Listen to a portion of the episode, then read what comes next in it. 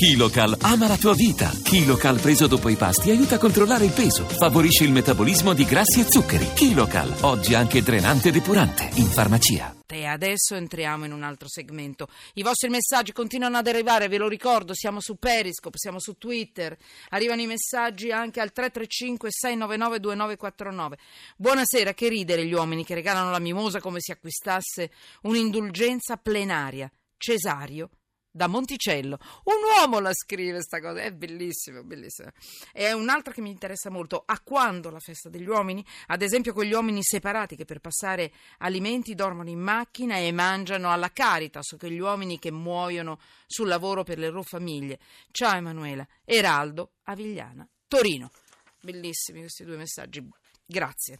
E mi piace molto che gli uomini ci scrivano in una giornata come questa, cioè che non si sentano esclusi. Senza di voi è finita, eh?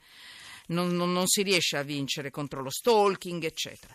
Allora, Carmen Andreuccioli, benvenuta. Buonasera. Benvenuta, so che è difficile averla in trasmissione, la ringrazio. Allora, consigliere parlamentare del Senato della Repubblica, si occupa di giustizia per il, Senato, per il servizio studi del Senato. Sì, esattamente. Collabora con la rivista telematica di diritto penale e processuale archiviopenale.it. Mm? Sì, esattamente. Non è un politico, No. non che sia un... però è una precisazione da fare, è una che, che ci capisce di, di studi e di leggi. Bellissima oggi anche l'inchiesta che nasce dallo studio, dal lavoro anche e soprattutto di Carmen Andreuccioli. La trovate sul Messaggero, guardate, è fatto benissimo questa pagina del Messaggero, poi dopo loro ci hanno mandato eh, lo studio del servizio studi del Senato, ci ha mandato anche tut- tut- tutto il materiale forte che la dottoressa Androccioli ha, ha recuperato, ma a me interessa questo. Ehm, da questo, da, questo, eh, da questo materiale sul quale il Senato ha lavorato e ha messo a punto un dossier che è importante, che ripercorre le principali tappe legislative della lunga marcia delle donne verso l'eguaglianza, questo dossier dell'ufficio studi eh, è proprio a cura di, della dottoressa Carmen Andreuccioli. Ho detto tutto per correttezza perché questo è un lavoro pesante, molto serio, mi piace riconoscerglielo. E poi anche l'ufficio studi del Senato, devo dire, insomma, lavora bene. In questo caso non esageriamo, non facciamo troppi complimenti ai politici e ai loro covi, affettuosamente, chiaramente lo dico. Allora, eh, titolo del messaggero di oggi, recuperatelo, è bellissimo, è così che si parla di donne, dalla Merlin allo stalking, 70 anni di leggi in rosa.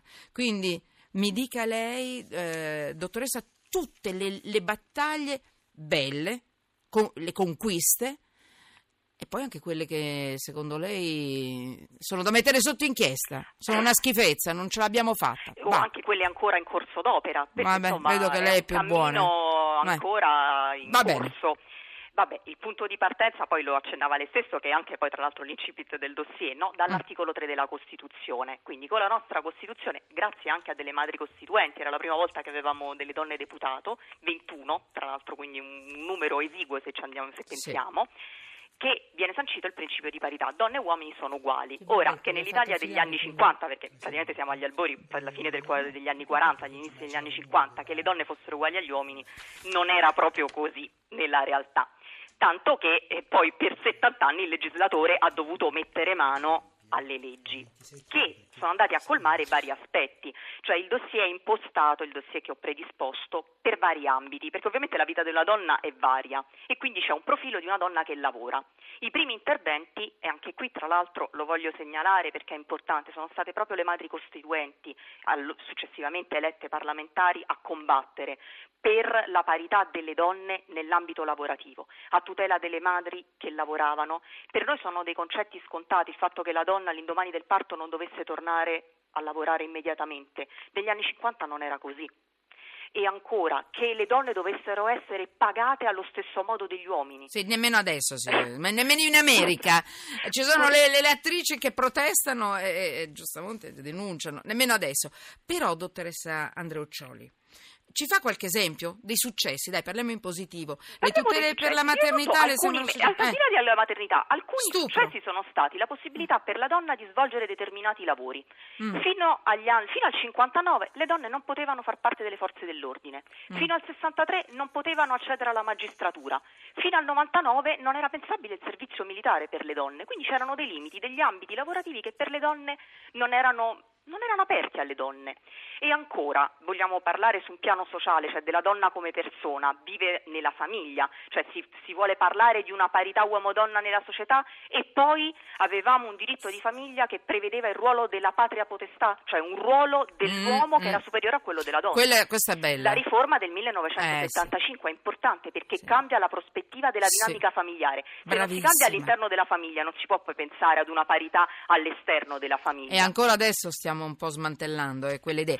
Altra, andiamo, andiamo avanti. Eh, qualcosa che non abbiamo ancora raggiunto. Qualche conquista ancora da mettere sotto Beh, inchiesta, io, ma a metà. Tra gli ultimi disegni di legge dei- ai quali ho fatto cenno nel dossier ci sono quelli sul cognome dei figli. Parliamo sempre di una tematica sociale della famiglia, no? la possibilità dell'equiparazione del cognome materno con quello paterno. Qui diciamo che abbiamo avuto un grosso aiutino da parte della giurisprudenza di Strasburgo e di quella costituzionale, però ci sono dei disegni di legge ancora Arriverà? in esame. Arriverà? È in corso d'opera i Vabbè. lavori, quindi li sta esaminando Poi. il Senato, proprio sono nell'esame del Senato. Mi dica l'ultimo e poi la- la- allora facciamo così, chiudiamo con qualcosa da mettere sotto inchiesta che dovrebbe arrivare e che non arriva. Eh. Eh, Eh. No, lei parla solo in positivo, non è possibile. Beh, perché i risultati comunque ci sono Ma stati, eh, certo. le, statistiche abbiamo parlano, parlato in positivo tanto, abbiamo parlato della maternità, il reato di stupro, il divorzio, l'aborto, devo dire lo stalking, devo dire che Sì, poi arrivano da donne guardi, allora, di, di partiti un- politici diversi, quindi Guardi, belle queste degli leggi. aspetti, per L'ultimo, esempio, vai. allora, sicuramente Uno. una tematica di grande attualità che è quello del femminicidio. E perché dico che il lavoro non è chiuso? Sì, perché il vabbè. Senato ha deliberato recentemente l'istituzione di una commissione Mhm. d'inchiesta su questo fenomeno. È stato fatto tanto perché bisogna riconoscerla al legislatore. Sì. Ecco, però c'è una commissione d'inchiesta, cioè che cosa vuol dire? Che si vuole analizzare questo fenomeno. Quello che è stato fatto da un punto di vista legislativo è sufficiente perché ci sono ancora questi omicidi di donne, spesso perpetrati, come sappiamo, in ambito familiare, in ambito domestico. Quindi forse tutte le misure di protezione che sono Vabbè. state previste non bastano ancora. Mm-mm. E poi un ultimo breve cenno, visto che poi appunto, E chiudiamo. del Senato, Parlamento, la parità, Mm. le pari opportunità in politica. Abbiamo fatto tanto, forse si può fare anche qualcosa di Mm. più. Insomma, Mm. adesso hanno- nel 2003 è stata pure modificata la Costituzione per promuovere ecco, queste po- azioni positive. Grazie. Forse qualcosa in più si può ancora fare. Ecco. Va bene, dottoressa? La sì? Lei oggi ha ricevuto gli auguri, gli auguri più belli quali sono stati, se sono stati auguri? Eh. Dica la verità, quelli privatini, eh? Eh, no, no, quelli privatini, posso dire, quelli privatini.